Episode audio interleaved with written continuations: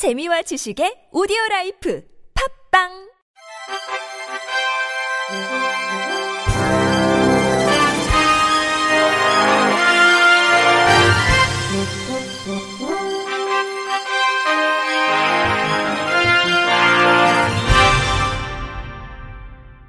청취자 여러분 안녕하십니까? 9월 7일 목요일 KBRC 뉴스입니다.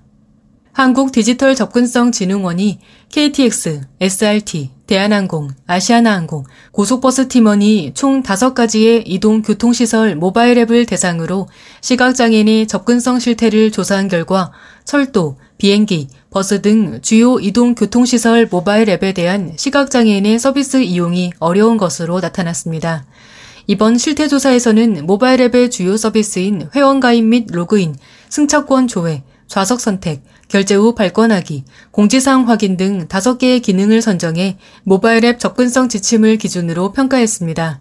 한시련은 이러한 조사 결과는 실생활에서 필수적인 교통수단을 손쉽게 예매하고 취소할 수 있게 만든 모바일 앱의 접근성 미비로 시각장애인 등 정보 소외계층에 대한 차별이 여전히 존재하고 있음을 보여주고 있다고 꼬집었습니다.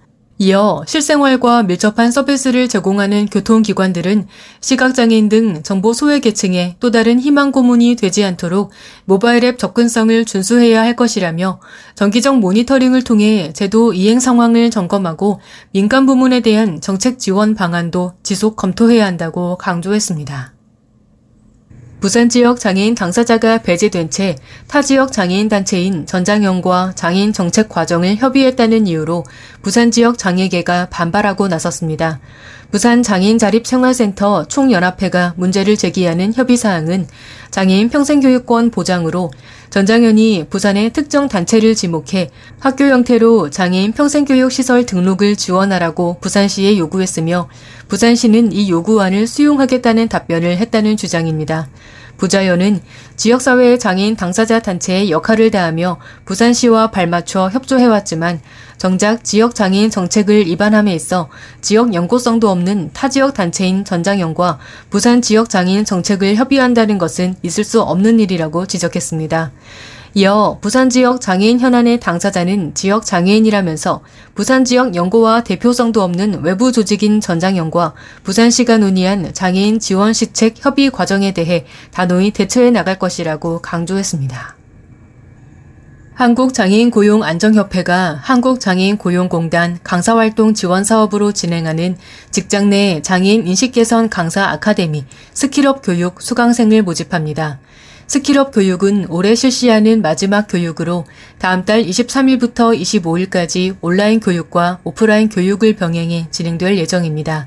교육 내용은 나만의 스토리를 담는 방법과 세련된 프레젠테이션 스킬, 강의 도구 활용법, 저작권 분쟁 예방 등으로 구성됐습니다.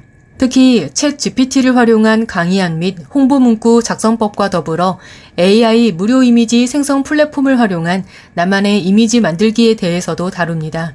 직장 내 장애인 인식 개선 강사 누구나 신청 가능하며 수강 신청은 협회 누리집에서 양식을 내려받아 오는 7일부터 다음 달 13일까지 전자우편으로 보내면 됩니다. 이은미, 박수현 씨가 각각 미라의복지재단 스토리텔링 공모전 일상 속의 장애인 대상을 수상했습니다.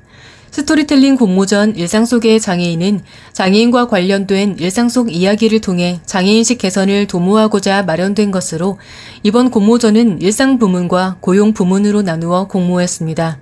빙산의 일각이란 작품으로 일상부문 대상을 차지한 이은미 씨는 화자가 장애를 갖고 있는 남편과 처음 만났던 때부터 위기를 극복하고 결혼하기까지의 이야기로 남편의 장애를 빙산의 일각으로 표현했습니다. 우리의 삶이 해석되는 순간을 응모해 고용부문 대상을 수상한 박수현 씨는 직장 내 장애인 인식개선 교육의 의무화로 인식개선 강사 양성 전문가가 된 화자의 이야기로 화자는 기업들이 ESG 트렌드에 따라 장애인 고용을 비즈니스 기회로 인식한다면 장애인 고용이 기업 문화로 자리 잡을 수 있을 것이라는 기대감을 전합니다. 이외에도 일상 부문 19개, 고용 부문 11개, 총 30개 작품이 선정됐습니다.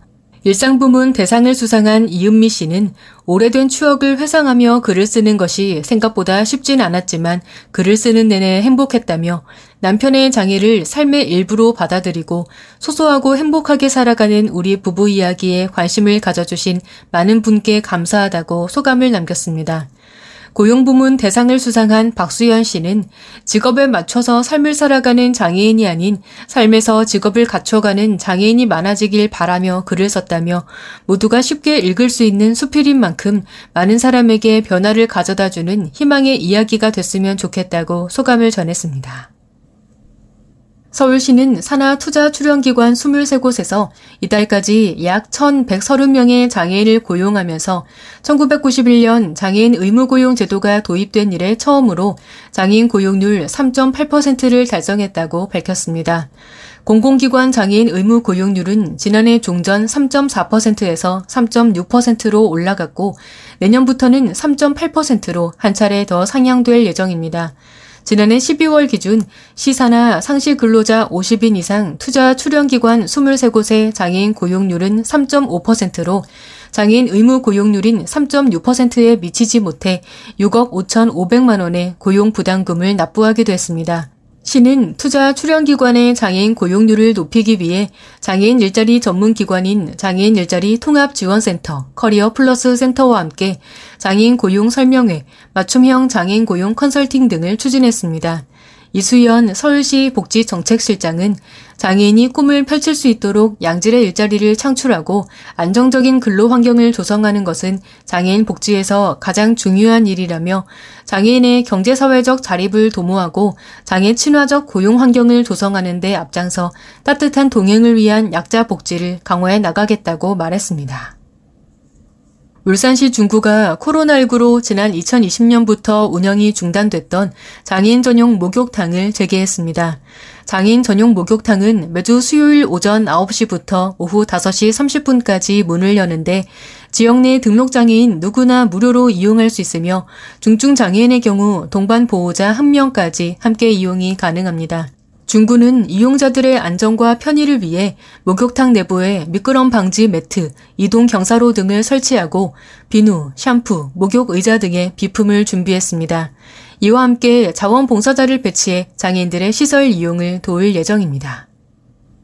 끝으로 날씨입니다. 절기상 백로인 내일 체감 온도가 33도, 낮 기온이 31도까지 올라가며 더울 예정입니다. 기상청에 따르면 내일 전국이 맑은 가운데 아침 최저 기온은 서울 20도 등 15도에서 22도, 낮 최고 기온은 서울 31도 등 26도에서 31도로 평년보다 1도에서 3도 높겠습니다. 미세먼지는 전 권역에서 좋음이 예상됩니다. 이상으로 9월 7일 목요일 KBIC 뉴스를 마칩니다. 지금까지 제작의 이창훈, 진행의 홍가연이었습니다. 고맙습니다. KBIC.